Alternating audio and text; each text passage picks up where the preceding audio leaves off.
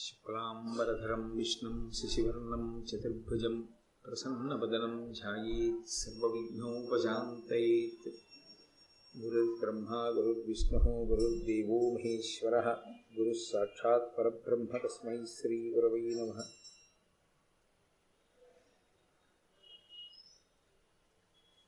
व्यासाय विष्णुरूपाय व्यासरूपाय विष्णवे नमो वै ब्रह्मनिधये वासिष्ठाय नमो नमः కూజంతం రామ రామేతి మధురం మధురాక్షరం ఆరుహ్య కవితాశాఖాం వందే వాల్మీకికోకిలం శ్రుతిస్మృతిపురాణానాం ఆలయం కరుణాలయం నమామి భగవత్పాదశంకరం లోకశంకరం వాగర్ధాగ్రసంపృక్తౌ వాగర్ధప్రతిపత్తయే జగదపితరౌ వందే పార్వతీపరమేశ్వరౌ సుప్తిం సమగ్రయతన స్వయమేవ లక్ష్మీ శ్రీరంగరాజమహిషీమధురై కటాక్షై कटाक्षैः वैदग्ध्यवर्णगुणगुम्भनगौरवैर्यां कण्डूलकर्णकुहराः कवयोधयन्ति हैमोर्ध्वपुण्ड्रमजहन्मकुटं सुनासं मन्दस्मितं मकरकुण्डलचारुगण्डं बिम्बाधरं बहुलदीर्घकृपाकटाक्षं श्रीवेङ्कटेशमुखमात्मनि सन्निधत्तां विमलपटी कमलकुटी पुस्तकरुद्राक्षसस्तहस्तपुटी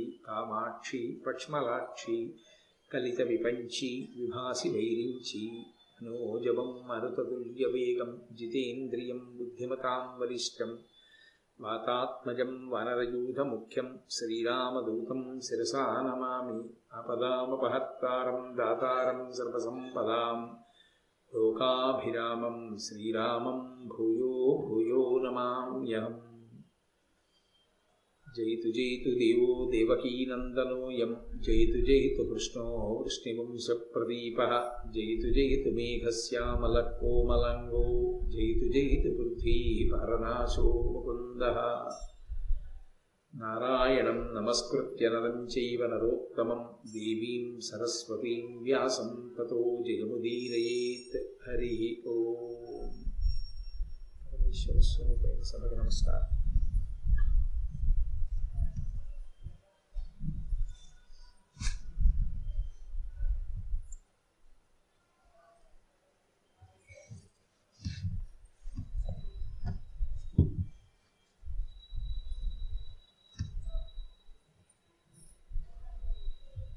ఏకపాదుడు అని ఒక మహర్షి. ఆయన అనేక మంది శిష్యులకి వేదాన్ని చెప్తూ ఉండేవాడు. వేదము శృతి అని పేరు పొందింది. వేదం పుస్తకం ఇంట్లో ఉంది కదా అని చదువుకునేది కాదు. వేదం గురుముఖత నేర్చుకోవాలి. ఎందుకంటే వేదానికి అర్థం అక్కడ ఉండేటటువంటి తాత్పర్యాన్ని బట్టి మారదు. స్వరాన్ని బట్టి వేదానికి అర్థం మారిపోతుంది. ఆ స్వరం కానీ తప్పిందనుకోండి వ్యతిరేక ఫలితాలు వస్తాయి. అందుకే ఆ స్వరం నేర్చుకోవాలి. స్వరం నేర్చుకోవాలంటే ఉదాత్త అనుదాత్త స్వరిత అని మూడు ఉంటాయి. ఉదాత్త అంటే పైకి ఎత్తవలసిన చోట పైకి ఎత్తాలి. అనుదాత్త అంటే కిందకి దింపవలసిన చోట దింపాలి. స్వరిత అంటే సమానంగా చదవవలసిన చోట సమానంగా చదవాలి. ఆ స్వరం తెలియకపోతే ఆ మంత్రాలకి అర్థం అంతా వ్యతిరేకంగా వస్తుంది. అప్పుడు ఒక్కొక్కసారి ఏ ప్రయోజనానికి మనం చేస్తున్నామో దానికి వ్యతిరేకమైన ప్రయోజనం వస్తుంది. అందుకే వేదం పుస్తకాలు పట్టుకుని చదువుకునేదిని లేకపోతే రేడియోస్లో సంగీతంలా నేర్చుకునేది కాదు అది. అది గురుముఖత గురువు గారి దగ్గరే నేర్చుకోవాలి. గురువు గారు అక్కడ కూర్చుని స్వరాన్ని సూచిస్తుంటే ఇలా అనాలి ఇక్కడ నొక్కాలి ఇక్కడ ఎత్తాలి అని చెప్తుంటే గురువు గారి ముఖత నేర్చుకున్నదేదో అది వేదం. దానికి చెవి ప్రధానమై ఉంటుంది. గురువుగారు మాట్లాడుతున్నప్పుడు గురువుగారు చెప్తున్నప్పుడు దాన్ని చెవితో విని ఆ స్వరాన్ని నేర్చుకుని ఆ స్వరం ప్రకారం పలకాలి. వేదం నేర్చుకోవడానికి చెవి చాలా ప్రధానమైనటువంటి ఇంద్రియం కనుకనే విని నేర్చుకునేది కనుకనే ఆ వేదానికి శృతి అనబడేటటువంటి పేరు వచ్చింది. ఆ గురువు గారికి ఉన్నటువంటి ఓపిక ఆ గురువు గారికి శిష్యుల మీద ఉన్నటువంటి అభిమానం అట్లాంటిది. ఆయన నిరంతరం వేదం చెప్తుండేవాడు. రాత్రి లేదు పగలు లేదు ఏకపాదుడు అలా చెప్తూనే ఉండేవాడు. ఆయన భార్య పేరు సుజాత. చాలా చక్కటి పేరు. మూడు అక్షరాలతో ఉన్నటువంటి పేరు. ఆడపిల్లలకి పెట్టుకోవడానికి చాలా యోగ్యమైన పేరు. సుజాత మంచి జన్మ కలిగినది అని. ఆయన భార్య పేరు సుజాత.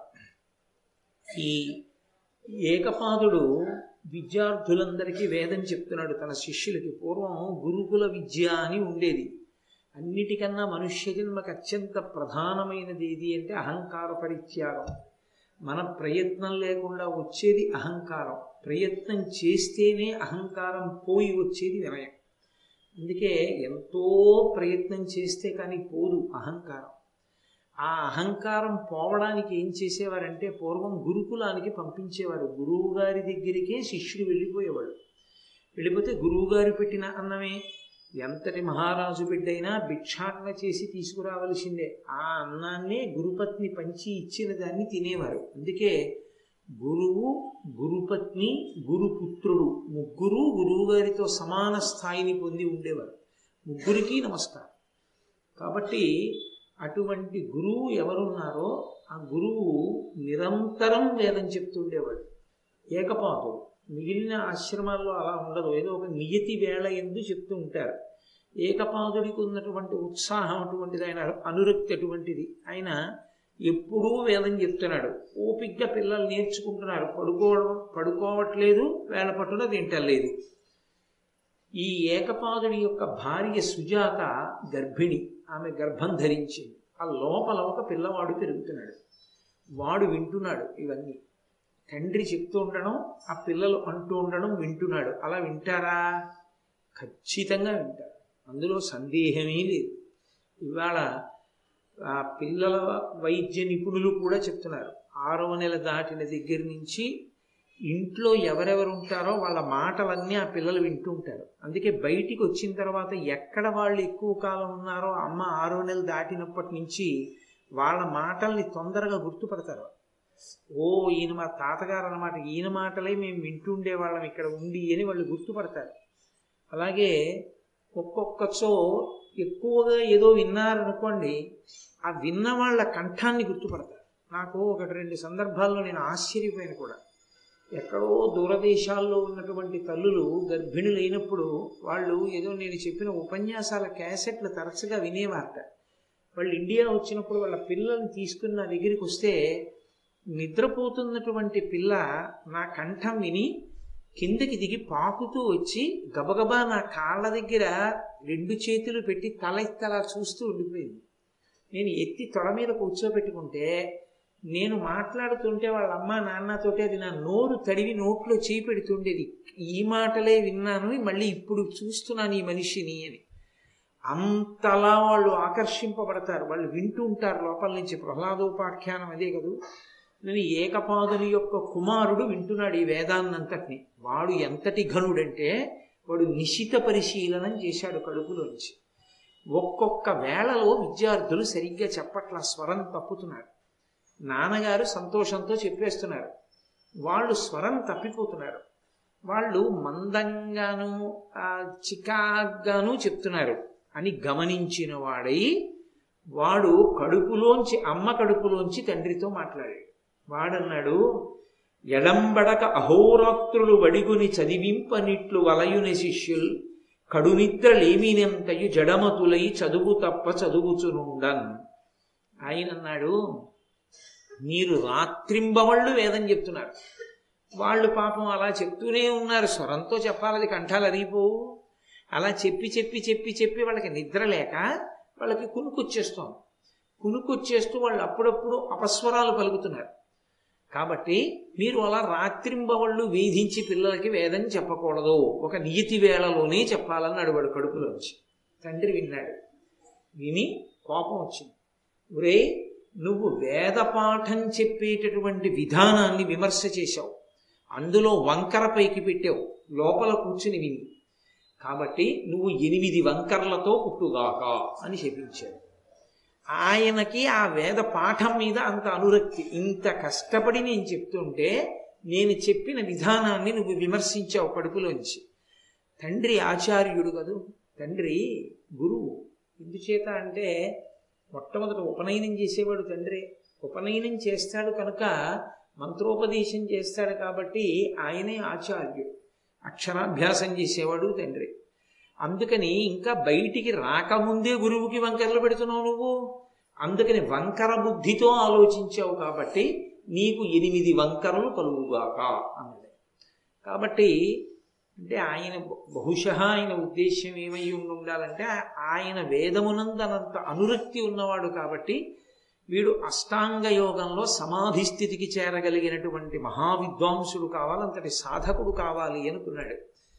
వాడు వేదానికి వంకర చెప్పేటప్పటికీ ఆయన కోపం వచ్చింది. ఎనిమిది వంకర్లతో పుట్టుదువుగాక కాబట్టి ఆ పిల్లవాడికి అష్టావక్రుడు అని పేరు వచ్చింది బయటికి వచ్చిన తర్వాత. ఆయనకి ఎనిమిది వంకరలు ఉన్నాయేమో కానీ ఆయన తక్కువవాడేం కాడు ఆయన. ఆయన మహానుభావుడు అష్టావక్రుడు. మహాభారతాంతర్గతం కాదు కానీ బ్రహ్మవైవర్తాది పురాణములలో చెప్తారు. ఆ అష్టావక్రుడు ఒక మహారాజు యొక్క కుమార్తెని అడిగాడు వివాహం చేసుకుంటానని. ఆయన ఉత్తర దిక్కుకు వెళ్ళి పరమేశ్వర భవనము మొదలైనవి దాటి వెడితే అక్కడికెళ్ళి ఒక విశేషమైనటువంటి అంతఃపురంలో ఒక కాంత కనపడుతుంది. ఆమె ఉపచారములు అందుకుని తిరిగిరా అప్పుడు నా బిడ్డనిస్తానన్నాడు. ఆయన వెళ్ళారు. కైలాసాది పర్వతాలని దాటి పార్వతీ పరమేశ్వరుల అంతఃపురాన్ని కూడా దాటి వెళ్ళి ఆ అంతఃపురంలో ఆయన విడిది చేసి ఆ అంతఃపుర కాంత యొక్క ఆతిథ్యమునందుకున్నాడు. ఆమె ఒక రోజున ఈయన ఏకాంతంలో ఉండగా ఆయన పాంపు చేరే ప్రయత్నం చేసింది. తప్పలా ప్రవర్తించకూడదే ఆయన ధిక్కరించాడు. అప్పుడు చెప్పింది ఆమె నేను ఉత్తర దిక్కుకి సంబంధించినదానని ఉత్తర దిక్కునకు సంబంధించిన కాంతని నేను. ఆ దిక్కు కాంతారూపాన్ని పొందింది. నీ మామగారు నిన్ను పరీక్ష పెట్టాలనుకున్నాడు. అందుకని నా దగ్గరికి పంపాడు. నువ్వు విజయం సాధించావు. వెళ్ళు పిల్లనిస్తాడని. అంతటి మహానుభావుడు అష్టావక్రుడు అంటే కాబట్టి ఆ పిల్లవాడికి అష్టావక్రుడు అని పేరు వచ్చింది ఈలోగా ఈ పిల్లవాడు పుట్టే సమయానికి ముందర ఒక విచిత్రం జరిగింది. ఆయన భార్య ఆ ఏకపాదుని భార్య సుజాత ఒక రోజున భర్తని పిలిచి ప్రపంచంలో ఎక్కడైనా కూడా ఒక విశేషం ఉంటుంది. ఇంట్లో భార్య కానీ కుమార్తె కానీ ప్రసవానికి సిద్ధపడుతున్నారు అంటే కొన్ని కొన్ని ఆహార పదార్థాలని సిద్ధం చేసుకుంటారు. ఏదో నూనె నెయ్యి కొన్ని గింజలు ఇలాంటివన్నీ సిద్ధంగా ఉంచుకుంటారు. ప్రసవ సమయం ఆసన్న అవుతుంది మన ఇంట్లో ఏమీ లేవు. అంటే ఆయనకి ఏమీ లేవన్న పట్టింపు కూడా లేదు. ఆయనకి ఆ వేదం చెప్పడమే సంతోషం. కాబట్టి మీరు ఆ సంభారములను సిద్ధం చేయవలసింది అంది ఆయన అన్నాడు నేను ఆ సంభారములను సిద్ధం చేయడానికి కావలసినటువంటి ద్రవ్య సముపార్జన కొరకు ఇతరత్ర సమయాన్ని నేను వెచ్చించలేను. అందుకే రాజ్యాన్ని పరిపాలిస్తున్నవాడు జనకుడు. జనకుడు అంటే ఒక్క సీతమ్మ తండ్రే కాదు. ఆ వంశంలో ఉన్న వాళ్ళందరికీ జనకులనే పేరు. కాబట్టి నేను జనకుడి దగ్గరికి వెడతాను. అక్కడ వంది అని ఒక గొప్ప విద్వాంసుడు వచ్చాడు. పశ్చిమ దిక్కునకు అధిపతి అయినటువంటి వరుణుని యొక్క కుమారుడు. ఆ వంది ఎవరి చేత ఓడింపబట్టలేదుట. నేను వెళ్ళి ఆయన్ని ఓడిస్తాను. ఓడించి మహారాజు ఇచ్చేటటువంటి బహుమానాలు పట్టుకొస్తాను. దానితో ప్రసవ సమయానికి కావలసినటువంటి సామాగ్రిని సిద్ధం చేద్దాం అన్నాడు ఆయన వెళ్ళి ఆ వందితో వాదన చేశాడు. వాదనలో ఓడిపోయాడు. ఓడిపోతే ఇతర విద్వాంసులతో పాటే ఏకపాదునకు కూడా జలవాస శిక్ష విధించారు అంటే నీళ్ళలో ఉంచడం తల నీళ్ళల్లో ముంచుతూ ఉండడం ఊపిరి కోసం కొట్టుకుంటున్నప్పుడు పైకెత్తుతూ ఉండడం. అలా నీళ్ళలో ముంచి తేలుస్తూ ఉంటారు. అటువంటి శిక్ష వేశారు ఇతర విద్వాంసులతో పాటు అనుభవిస్తున్నాడు ఏకపాదు ఇక్కడ అష్టావక్రుడు పుట్టి పెద్దవాడు అవుతున్నాడు. ఆయన మేనమామ గారు ఉన్నాడు ఉద్దాలకుడు అని ఆ పక్కనే ఉండేవాడు. ఈ సుజాత అన్న తల్లి ఉన్నటువంటి పక్కనే. ఆ అదే సమయానికి అష్టావక్రుడు పుట్టే సమయానికే ఉద్దాలకునకు ఒక కుమారుడు జన్మించాడు. ఆయనకి శ్వేతకేతు అని ఇచ్చాడు తండ్రి. ఇద్దరూ కలిసి పెరుగుతున్నారు. ఈ పిల్లవాడు ఏమనుకుంటున్నాడంటే ఈ ఉద్దాలకుడే నా తండ్రి అనుకుంటుండేవాడు ఏమి తెలియదు కదా అమాయకత్వం చిన్నతనం. కాబట్టి ఈయనే నా తండ్రి అనుకున్నాడు. ఒక రోజున ఇద్దరు ఆడుకుంటుండగా గబగబా వెళ్ళి ఉద్దాలకుడి తొడ మీదకి ఎక్కి కూర్చున్నాడు అష్టావకుడు కూర్చుంటే శ్వేతకేతు వచ్చి అన్నాడు అలా కుదరదయా? ఆయన మా తండ్రి. నువ్వు ఆయన తొడ మీద కూర్చుంటావేమిటి దిగు. నీ తండ్రి దగ్గరికి పోయి నీ తండ్రి తొడ మీద నువ్వు కూర్చోవు ఈ అష్టావక్రుడు ఎంతటి అమాయకుడంటే తండ్రి ఎనుచు నుద్దాలకు తమకు గరము ప్రీతితో శ్వేతకేతుని భ్రాత ఎనుచు అనఘచరితుడు అష్టావక్రుడు అనుదినంబు ఒండెరుంగక సుఖశీల నుండునంత తన సోదరుడు శ్వేతకేతు అనుకుంటున్నాడు మామయ్య అనుకోవట్లేదు ఉద్దాలకుడు పరమ సంతోషంతో ఉన్నవాడు అవాక్కైపోయాడు. నీ తండ్రి వేరే ఉన్నాడు వెళ్ళి వాడి తొడ మీద కూర్చో అంటే ఆశ్చర్యపై గబగబా తల్లి దగ్గరికి వెళ్ళాడు. అమ్మా అమ్మా మా నాన్నగారు ఎక్కడున్నారమ్మా? అని అడిగాడు. అడిగితే ఆవిడంది మీ తండ్రి నువ్వు పుట్టక పూర్వమే జనక మహారాజు గారి ఆస్ ఆస్థానంలో వరుణకుమారుడైనటువంటి వందితో వాదన కొరకు వెళ్ళి ఓడిపోయి జల జలవాస శిక్షను అనుభవిస్తున్నాడు. అదిరా నాయన ఈ ఉద్దాలకుడు నీ తండ్రి కాడు అని చెప్పింది. ఆయన వెంటనే నేను నా తండ్రిని విడిపిస్తానని చెప్పి జనక మహారాజు గారి యొక్క ఆస్థానానికి వెళ్ళాడు. వెళ్ళేటప్పటిక రాజద్వారం దగ్గర భటులు కావలిగా ఉన్నారు. లోపలికి అనేక మంది ఆ యజ్ఞం చేయించేటటువంటి ఋత్విజులు ఆ సామాగ్రిని తీసుకుని వెళ్ళేటటువంటి పరివారం బ్రాహ్మణులు యజ్ఞం చూడడానికి ఆహ్వానింపబడినటువంటి పెద్దలు వాళ్ళే కాకుండా వికలాంగులైనటువంటి వారు కుంటివారు గుడ్డివారు అటువంటి వారందరూ కూడా లోపలికి వెళుతున్నారు ఆ ద్వారం నుంచి. అక్కడ నిలబడి ఈ అష్టావక్రుడు అడిగాడు. మామయ్యతో కలిసి వెళ్ళాడు. మేము కూడా లోపలికి వెడతా ఉన్నాడు. బాలులకు ప్రవేశం లేదు. నువ్వు చిన్నవాడివి నువ్వు వెళ్ళి ఏం చేస్తావు యజ్ఞంలో? అందుకని నువ్వు వెళ్ళకూడదన్నారు అక్కడ భటులు. ఆయన అన్నాడు అలయక ఏండ్లు కడుం పెక్కులు జీవించుట అరగలగుటయు తగు వృద్ధుల లక్షణమే. జ్ఞానము గలడేనిన్ బాలుడైన కడు వృద్ధుమహిన్ ఏమిటో చాలా కాలం శరీరంతో భూమి మీద ఉన్నంత మాత్రం చేతనే వృద్ధుడు అని పిలవకూడదు. ఎవరు జ్ఞానము కలిగిన వాడో వాడు వృద్ధుడు. నా శరీరము బాలుడి శరీరం అయి ఉండొచ్చు కానీ నేను జ్ఞానము చేత వృద్ధుడను. కాబట్టి నన్ను లోపలికి ప్రవేశపెట్టాను. ఆయన ఆశ్చర్యపోయి లోపలికి వెళ్ళి జనక మహారాజు గారితో చెప్పాడు ఇలా ఎవరో పిల్లవాడు వచ్చాడు నేను జ్ఞానము చేత వృద్ధుణ్ణి అంటున్నాడు పంపవచ్చా? అని అడిగాడు. జనక మహారాజు గారు లోపలికి పంపించమన్నారు. వెళ్ళాడు లోపలికి. వెళ్ళిన తర్వాత జనక మహారాజు గారు కొన్ని ప్రశ్నలు వేశారు. ఆ ప్రశ్నలన్నిటికీ జవాబు చెప్పాడు.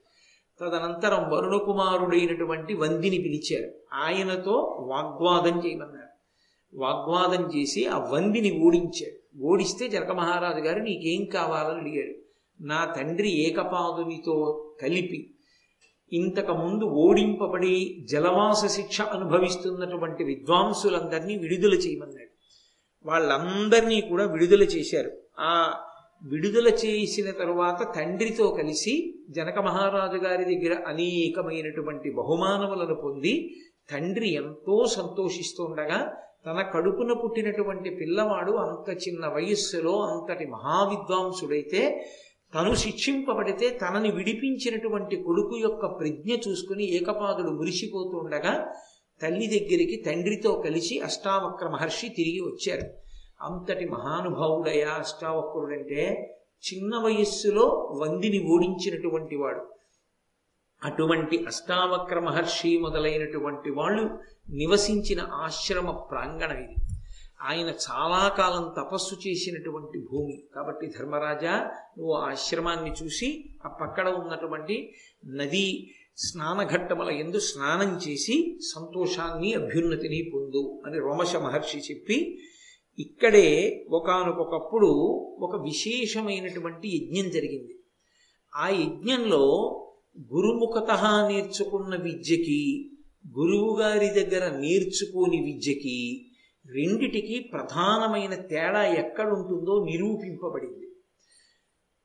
పుస్తక పఠనం చేసి కానీ లేదా తపశ్శక్తితో కానీ లేదా అన్యమైన సాధనముల చేత కానీ జ్ఞానమును పొందితే అది ఉపయుక్తమవుతుందా? గురువుగారి శుశ్రూష చేసి గురుముఖత నేర్చుకున్నటువంటి విద్య మేధస్సు ఎందు నిలబడి శీలాన్ని దిద్దడంలో ఉపయోగపడుతుందా? విద్య యొక్క ప్రధానమైనటువంటి ప్రయోజనం ఏమి అంటే శీల వైభవాన్ని దిద్దగలగాలి.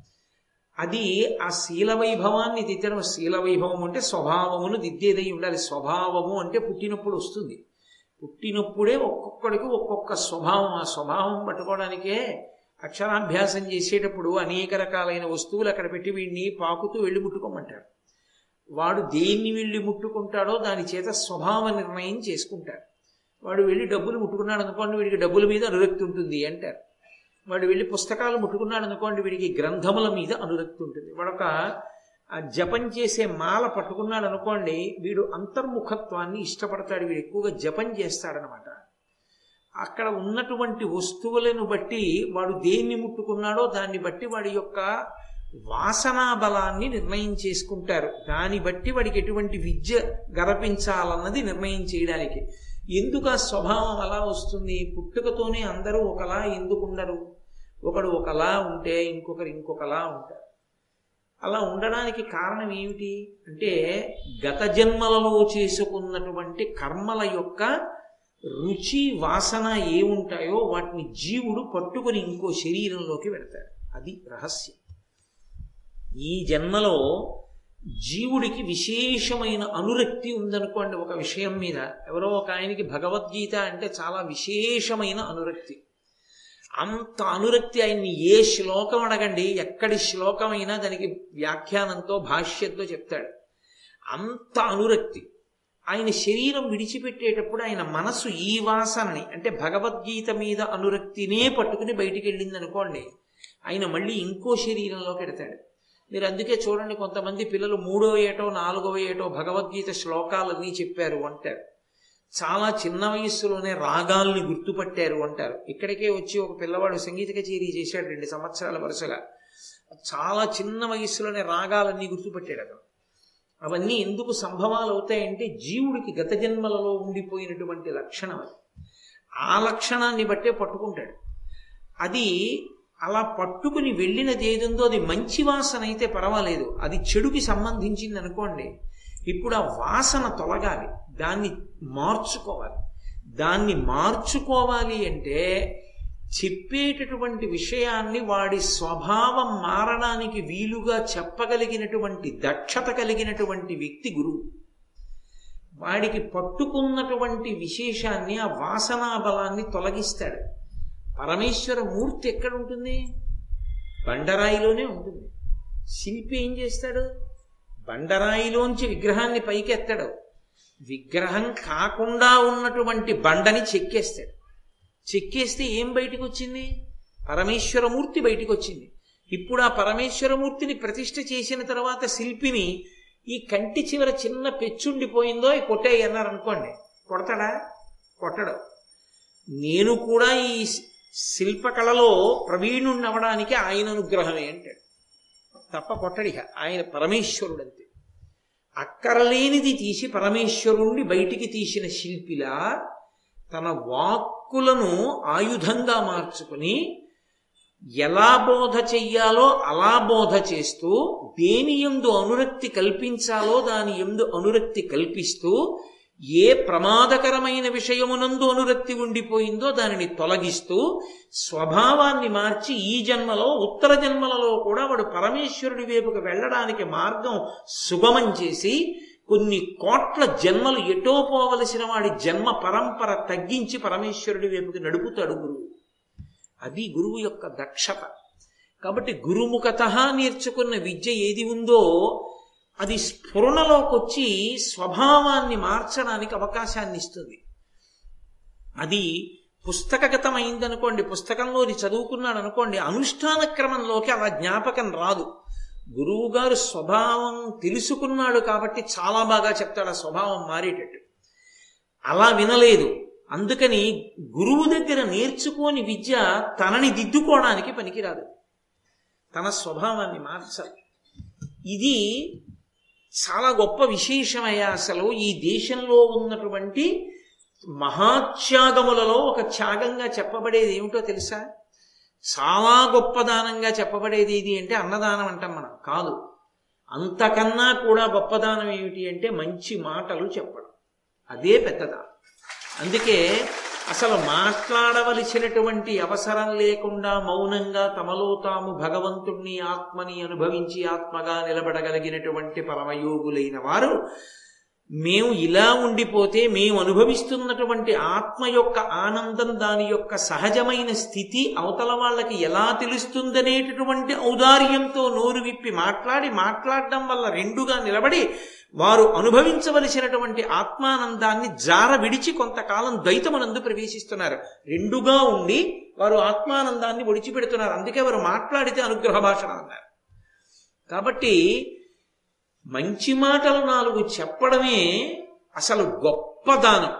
అది లేనినాడు మనుష్య శరీరాన్ని పొందడం వల్ల ఏ ప్రయోజనాన్ని పొందాలో ఆ ప్రయోజనాన్ని సాధించడం సాధ్యం కాదు. అందుకే ఈ ఒక్క దేశంలోనే ఆ గొప్పతనం.